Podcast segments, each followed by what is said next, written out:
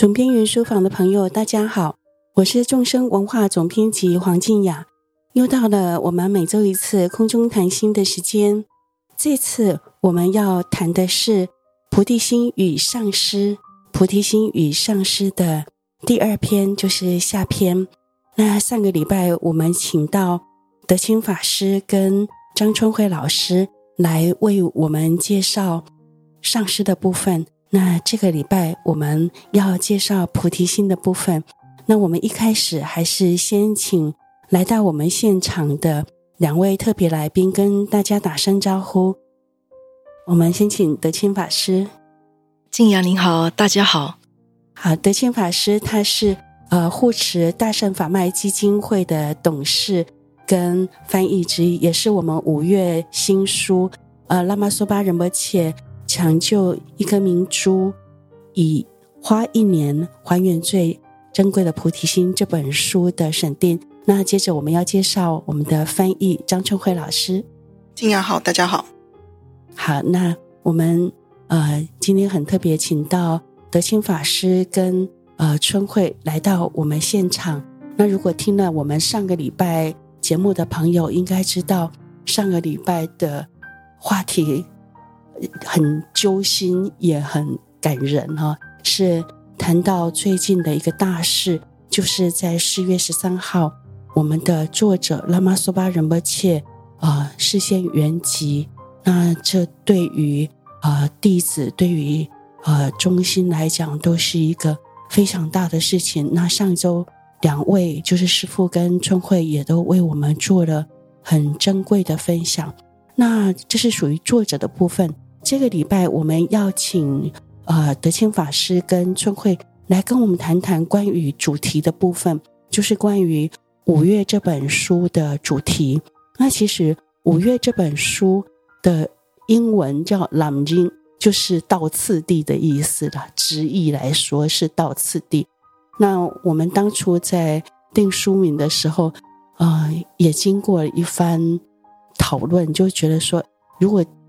取教道次第是很忠实，但可能对很多人就会觉得不知道那是什么，然后可能会没有办法叫做第一线接触到，就是对于接引他来讲，可能会他可能会觉得说好像讯息没传达到给他，所以我们想过怎么样呃怎么样定这个书名，后来想到。有一首很有名的诗，听说是顺治皇帝的的诗，叫做“我有明珠一颗，久被尘劳关锁”啊。那所以我们就用运用这个这首诗的一个意象，呃，就把书名取做“抢救一颗明珠”。那这颗明珠是什么？就是我们被尘劳关锁的菩提心。我们都有本具圆满的菩提心，但是在五毒里头。在啊、呃、世间的烦恼事物里头，渐渐磨损跟变得灰暗。那我们现在不是要创造一个新的东西，我们只是把它还原原来的光芒。那所以，我们今天首先要请啊、呃、德清法师帮我们介绍关于菩提心的部分。就是呃，您是担任审定工作嘛？哈，那春慧是担任翻译工作。您在这样的工作里面。呃，其实处理的是上师，就是拉玛苏巴仁波切最常教导的呃菩提道次第的部分。对你来讲，有没有什么印象特别深的是呃的部分？又或者是即使这么熟悉的教言，还是对你有特别困难的部分？先请德钦法师来分享一下。就我个人而言，我觉得我没有办法用。具体的文字语言去去表达菩提心这一回事，但是我觉得他可以深刻的去感受到，所以我觉得就是去感受的话，那种对于菩提心的理解会比较真实真切。那就谈到这一点，我想我就或许跟大家介绍一下我是如何遇到仁波切，因为我想这个跟仁波切的菩提心应该是脱离不了关系。我其实并非仁波切剃度的弟子，呃，我那个大概十六岁的时候出家，剃度上师是，嗯，上轩笑化老和尚是我剃度的恩师。那所以呃，出家之后，我就在上人在美国的道场万佛圣城，在那里上学，继续上课上学，然后也在僧团里学习。那呃，上人在一九九五年逝世之后，就由我一个美国师兄，他其实是女众，呃，但是出家很多年。那呃，所以是他在引导我跟我的妹妹，我妹妹跟我一一起出家。嗯、那所以我们称他为家法师，那是他在我们在那个道场里的这个称呼家法师。那所以是家法师的介绍，呃，把我引进了西藏佛教。把我接引过来，去呃，怎么说？去接了仁波切的法。但其实我在美国万佛圣城的时候，因为万佛圣城是一个非常严谨的禅宗道场，我们在住在道场里数十年如一日，呃，夜不倒单，嗯、呃，然后日中一时。那么在过堂的时候吃的是无油无盐的，嗯、呃，这些食物，所以就是过的是这种生活。在那个环境下学习佛法修行，我觉得很开心。我认为我应该一辈子都会在万佛城了，但是没想到，就因缘际会之下离开了万佛城，然后由这位嗯师长加法师的引导牵引，那么去呃见到了仁波切。但其实跟仁波切第一次结缘，并非仁波切本人，而是仁波切的一本书《Transforming Problem into Happiness》。呃，中文其实不太记得他的书名，但是英文英文书呢，它的封面是仁波切半身照，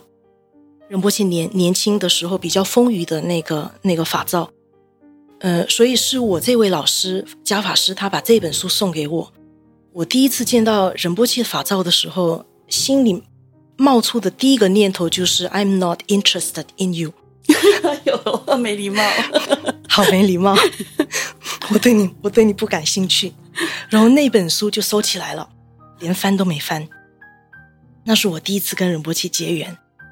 那后来就因为离开了万佛城，那我老师在闭关，家法师在闭关，嗯，那他就告诉我要我想办法去见仁波切。那那个时候仁波切在新加坡，我人回到马来西亚，我是马来西亚人，回到马来西亚，那我就搭车到新加坡。那我也不知天高地厚，仁波切住在功德主的家，我就直接上门找那个功德主说，我想跟仁波切住在一起。嗯，那个功德主应该怎么说呢？他就嗯、呃，就给我开了这个方便门，就让我跟他们住在一起。所以我就住在一个小房间。那仁波切当时的侍者，贴身侍者是给些天津索巴，后来考取了格西学位，但是那个时候他还不是格西天津索巴。那我我就。亲眼看见，就在跟仁波切相处的那短短的几天时间，我就亲眼看见，因为因为我很想了解为什么我那么信赖的老师加法师，他那么推崇仁波切，仁波切到底是何方人物？因为我在万佛圣城的时候，很多年的时间，可能因为跟外界没有接触，呃，所接触的佛佛法就是宣公上人教给我们的佛法，所以我一直。嗯，怎么说？眼见耳闻的都是西藏佛教的负面讯息，嗯，所以内心对于西藏佛教，或者说，嗯，这个佛教系统里的出家众师傅们，其实我是，嗯，不能说排斥，但是是恐惧的，嗯，是害怕的。所以我就很好奇，为什么家法师那么推崇这位师长？那所以我就跟仁波切住在一起了，没有机会接触仁波切，但是有很多机会找侍者谈话。所以我就会针对我内心对西藏佛教的问题，就跟侍者聊天，然后也亲眼看见这位侍者，嗯，他服侍师长的那个态度。仁波切的午餐已经煮好了，但是因为仁波切在见见弟子，在见客，那所以午餐可以端进去之后，好几个小时再原封不动的端出来，端出来拿到厨房加热当晚餐。晚餐时间到了，端回去，端进去。然后没吃，没时间吃，因为仁波切换了另另一个弟子或另一批弟子，没时间吃，所以晚餐又再端出来。到了半夜加热，第二遍加热。那所以那一天的晚餐，应该我印象没记错的话，是凌晨半夜两点多到三点之间，侍者才怎么说，揉着他的惺忪睡眼到厨房去，把那顿饭加热之后再端进去给仁波切，而且那个时候并没有小铃铛。所以仁波切只要他需要侍者的话，都拍掌，嗯，那这个侍者登金说吧，他不管正在做什么事情，只要听到仁波切的掌声，他马上就将手边的工作放下，马上就飞着飞奔着进到仁波切的房间里。那所以，呃，日复一日，这是我眼睛所看见的。然后再来就到了这一天，刚呃那天呢，就是呃新加坡的这个中心新址的这个动土典礼。动土典礼，那么在这个典礼上，主办单位也邀请了新加坡的副总理夫人到现场来，是贵宾。所以现场有好几个贵宾，大家都有那个呃致辞的这个时间分配。第一位致辞的是仁波切，所以仁波切上台了。上台，那么仁波切一贯的做法就是闭着眼睛就开始说法，但其实致辞的时间有限。那仁波切的时间很明显的已经远远超过预计的时间。那所以主办单位就请侍者登金说法上前去提醒仁波切。登金说法那个时候就蹑手蹑脚的，然后用他的这个伞半遮着他的口鼻，然后慢慢的走到，生怕会惊动仁波切，慢慢的走到仁波切的身边。仁波切那时候坐着，坐在他的法座上，闭着眼睛就就在那里说法。应该是，呃，侍者在走路的时候，那个地地地板有点动弹。所以仁波切就睁开了眼睛，向旁边观望，跟侍者四目衔接的时候，仁波切发出的那个微笑，会心的微笑，侍者也他已经腰已经弯的不能再弯了，所以在他这个法医的背后，他也露出微笑，就师徒两个人在四目呃对望的时候，就在当下，我坐在台下，我坐在台下，很清楚的看到这一幕。呃，当时就很清楚的觉得，就像一座大冰山在仁波切跟我之间融化了。所以在当下，我呃，我告诉我自己，呃，关于什么双修啊，关于什么求财啊，就是西藏喇嘛、西藏法师们都修法就只求财。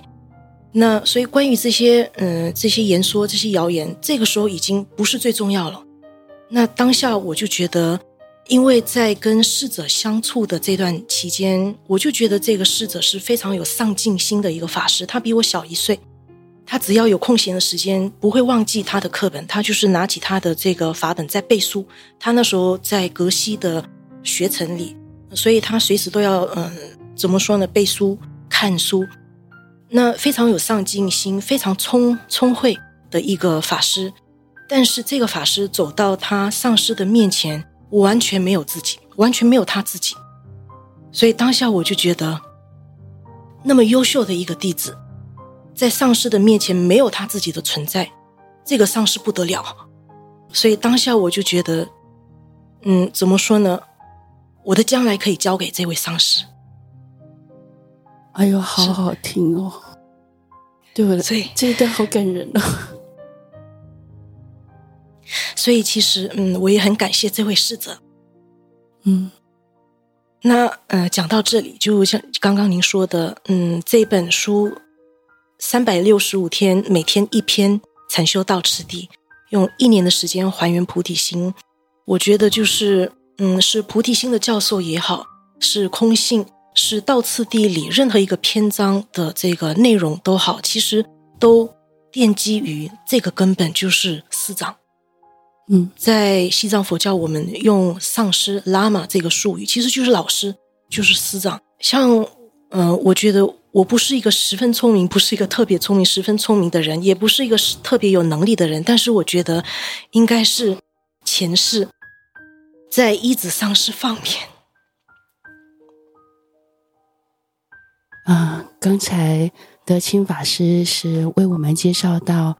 呃，我们五月新书的作者。拉玛索巴仁波切，他刚开始亲近师父的一段记忆，对我来讲，那是诠释师徒之间关系一个非常动人的描述。那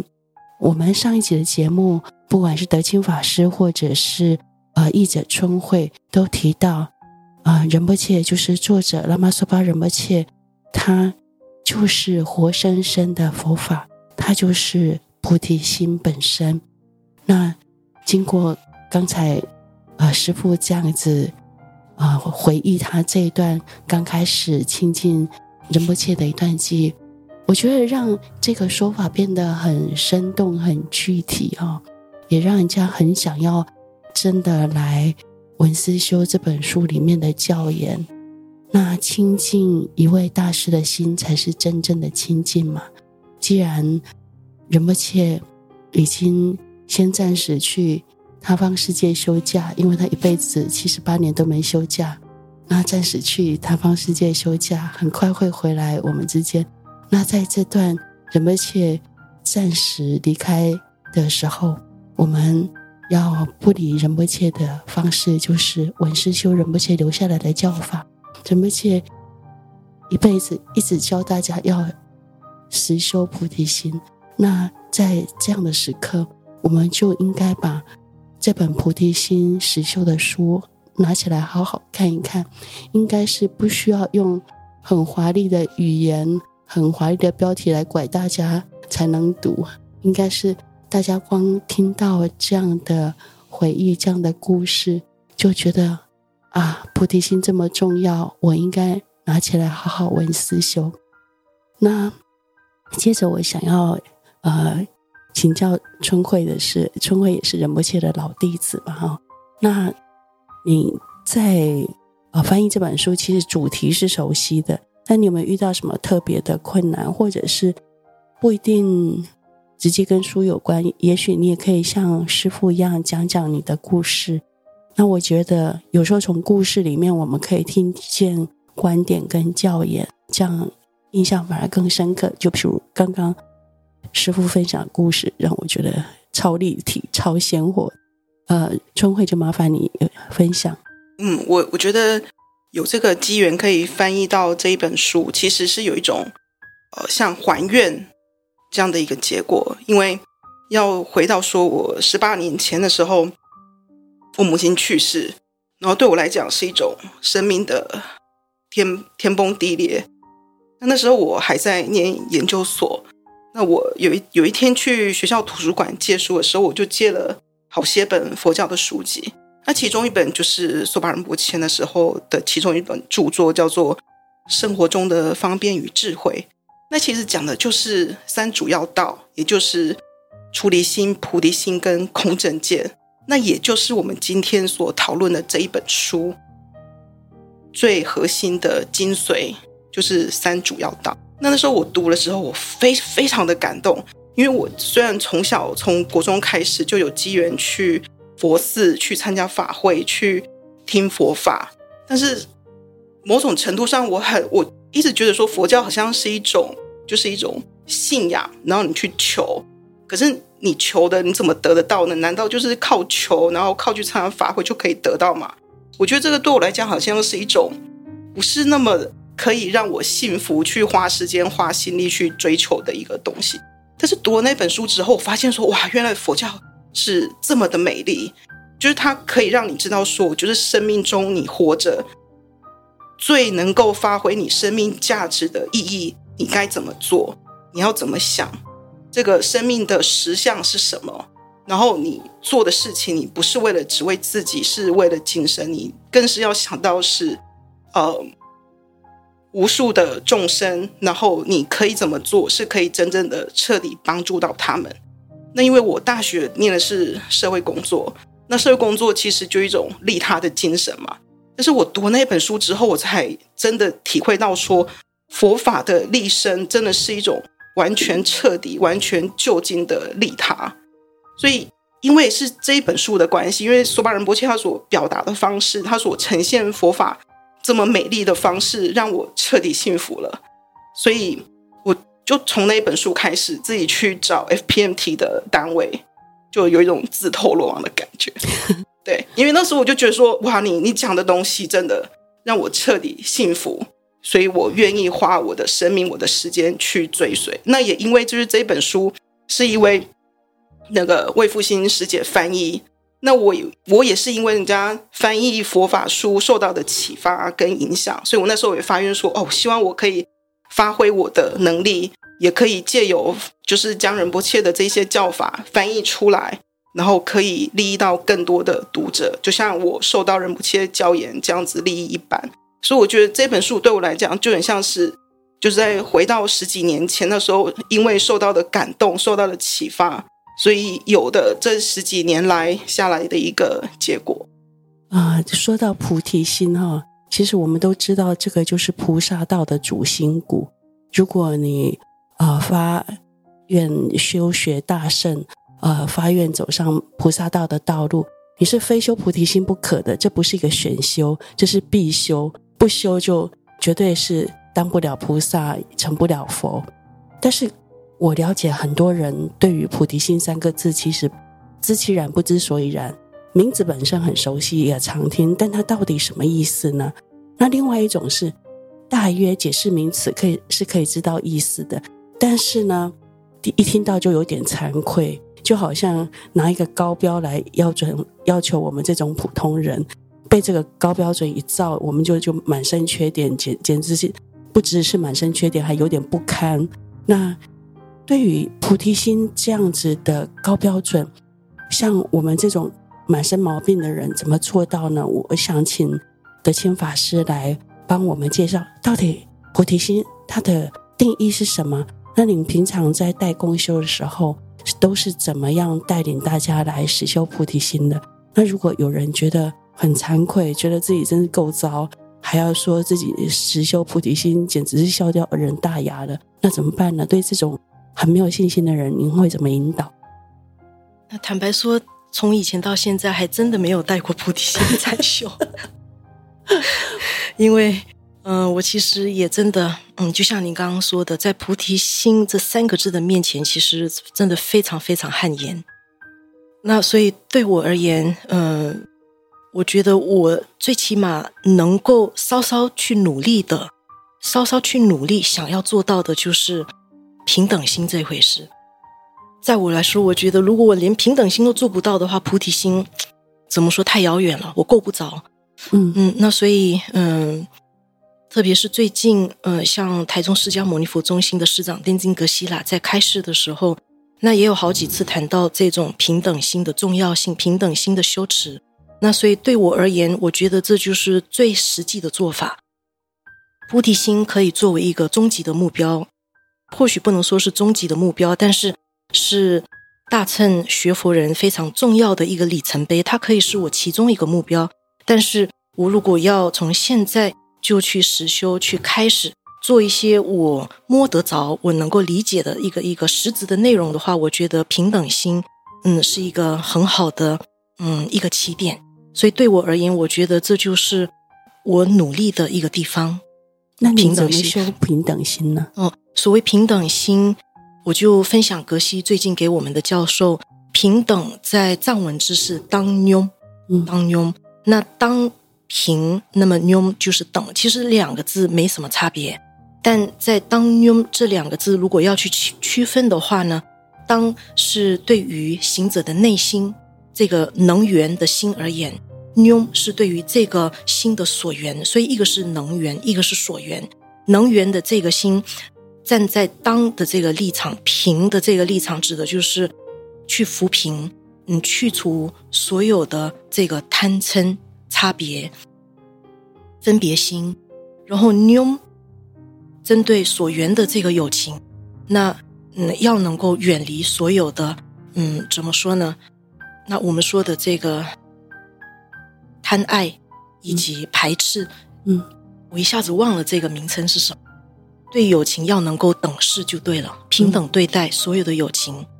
嗯，那所以这就是呃修平等心的一个一个根本。嗯，那么至于怎么修呢？不同的这个呃体系，包括在格鲁派，格鲁派这个体系里，针对平等心的修持有不同的修法。那最近葛西教教的是怎么说呢？就是我们一般会在自己的心里面。呃，对友情，把他们区分成三大类。嗯，第一类就是我所喜欢的，嗯，那第二类就是我所排斥的，嗯，再来一类就是非亲非敌的，跟我没有任何利益关利害关系的这些友情。所以有一种做法就是针对这每一个群组的友情个别去做禅修，去做思维。那另一种做法是针对这三组三足有情去同时的做思维。呃，所以有这种修持的方法，那我不晓得是在这里要再继续讲吗？还是？哦，我了解了。这也跟我目前理解到的，就是在我的修学经验里面，也经常是从四无量心哈，嗯，四无量心呃次第的修，然后升起菩提心。是这个是无量心就是慈悲喜舍嘛。嗯，那师父刚刚讲的平等心，其实就是舍无量心的部分。是，是的。那有时候在某一些特别的上师，比如说巴楚仁波切。他会先从舍无量心开始修，嗯，嗯，然后再开始呃修慈悲喜这样子。是，那所以的确有一个教学的系统是，你要修菩提心，要先从呃平等舍开始。是，那正好就是师傅的修学方式。是是，那我们、嗯、像我们也会去念一些愿文呐、啊，嗯，像比如说《入菩萨行论》，这是最有名的《入菩萨行论》的。第一品跟第三品，那有点像是给自己打气，就是我们有些时候士气非常低迷、超级怀疑自己的时候，就是念一念菩提心教言，流两滴泪，哭一哭，然后感觉心里也干净一点，然后就是先升起愿菩提心，然后行菩提心呢，就觉得很惭愧，然后边做一点这样子。但行菩提心基本上我们还是做不动的，我们目前应该就是愿菩提心哈。呃，感觉可以，其实连愿菩提心都感觉自己很说大话，这样子，就是有点开一张空头大支票的感觉。但虽然是空头大支票，还是非开不可的，因为既然我们都走上这条路啊，我们发愿修学菩萨道的话，菩提心是一定要学，很惭愧，但还是要学。那而且毕竟这也是那么说巴仁波切。他的主要的教学内容，他一生行持的主要主要的教言啊，他连呃在圆寂前四天都还在讲菩提道次第，可见得它多么重要。那呃，今天我还要想要请聪慧哈呃来分享，呃上一集有提到说在呃仁波切圆寂前四天在科盘寺。其实在，在呃私下接见你们的时候，竟然仁波切已经年纪这么大了，然后讲在座上讲学了三个多钟头，没想到接见你们的时候，还继续花了两个多小时时间讲，呃，在绕塔的时候如何观修的前行、正行跟结行，听得很不可思议。那我听到以后，我个人就有个愿望，非常想要知道那个内容是什么，因为我自己是非常喜欢绕塔的，在朝圣的时候一定要绕塔。那绕塔的时候。如何观修？对我来讲，它就是一个很实用的教言哦。那请聪慧来帮大家分享一下好吗？呃，我就就我记忆所及，摘要的跟大家分享一下。那那一天，仁波切首先提到的是以满愿塔为例，仁波切讲了一些满满愿塔它之前的历史的背景，来阐释出它的殊胜之处在哪里，而且建了满愿塔之后，它对整个藏传佛教影响力又有多大？所以凸显出我们去绕塔这件事情，的确是有非常非常大的一个殊胜之处。那我们其实提到说，在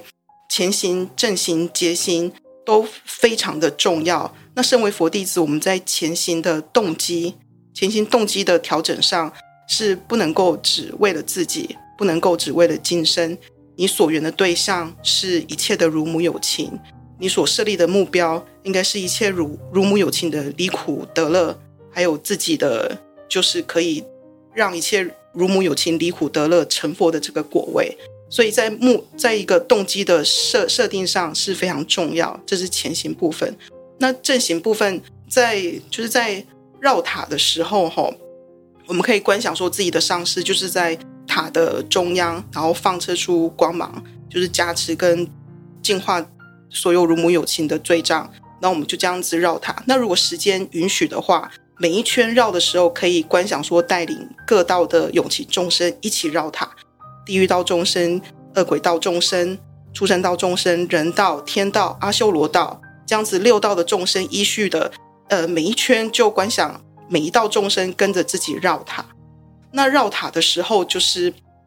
除了刚刚所提到的观想方式的时候，也可以借由就是念诵一些咒语，像百字明咒或者是功德的增广咒，可以让这个绕塔的功德更为增广增长。那在回向的时候，也是如同像前行那样子，你呃不能只缘着自己，你回向的对象是要像是所有的上师，像是佛法的事业能够呃继续的繁荣兴盛，一切的如如母有情都可以呃迅速的离苦得乐，所以就是所缘的对象也必须是在自己以外的一切有情这样子。那除此之外，仁波切也很强调有关于空性这方面的结合，也就是我们在做的所有的善行，一切也都是名言安立的。我们必须要把这个菩提心跟空性这方面两个做结合，这这个才是呃都兼具的善行。是，那仁波切这个绕塔的开示，他有提到说，因为有些人可能有了前行，可是正行跟结行可能做的不是很圆满。有些人可能就是缺一，或者是根本这三个都没有圆满，就去呃去拍个纪念照啊，或者是边绕塔的时候就是边聊天，觉得自己有绕到塔。可是其实如果你前行、正行、结行没有照顾到的话，你很难说这是一个圆满的善行。所以仁波切非常强调说，这一个三个的一个完整性跟一个。呃，要把它做到圆满的一个重要性，所以当场就有我们同行的一位法友就有跟仁波切陈许说，当这一个教授我们重新再翻译完成之后，我们会把关于绕塔这方面完整的教授会广为流传，然后甚至会印成小册子，就放在大家绕塔可以方便拿到的地方，或者是尼泊尔的旅行社什么的，嗯、也就是让。有有心想要绕塔的人都可以很轻而易举的可以得到这个教授，这样很好很好啊。那今天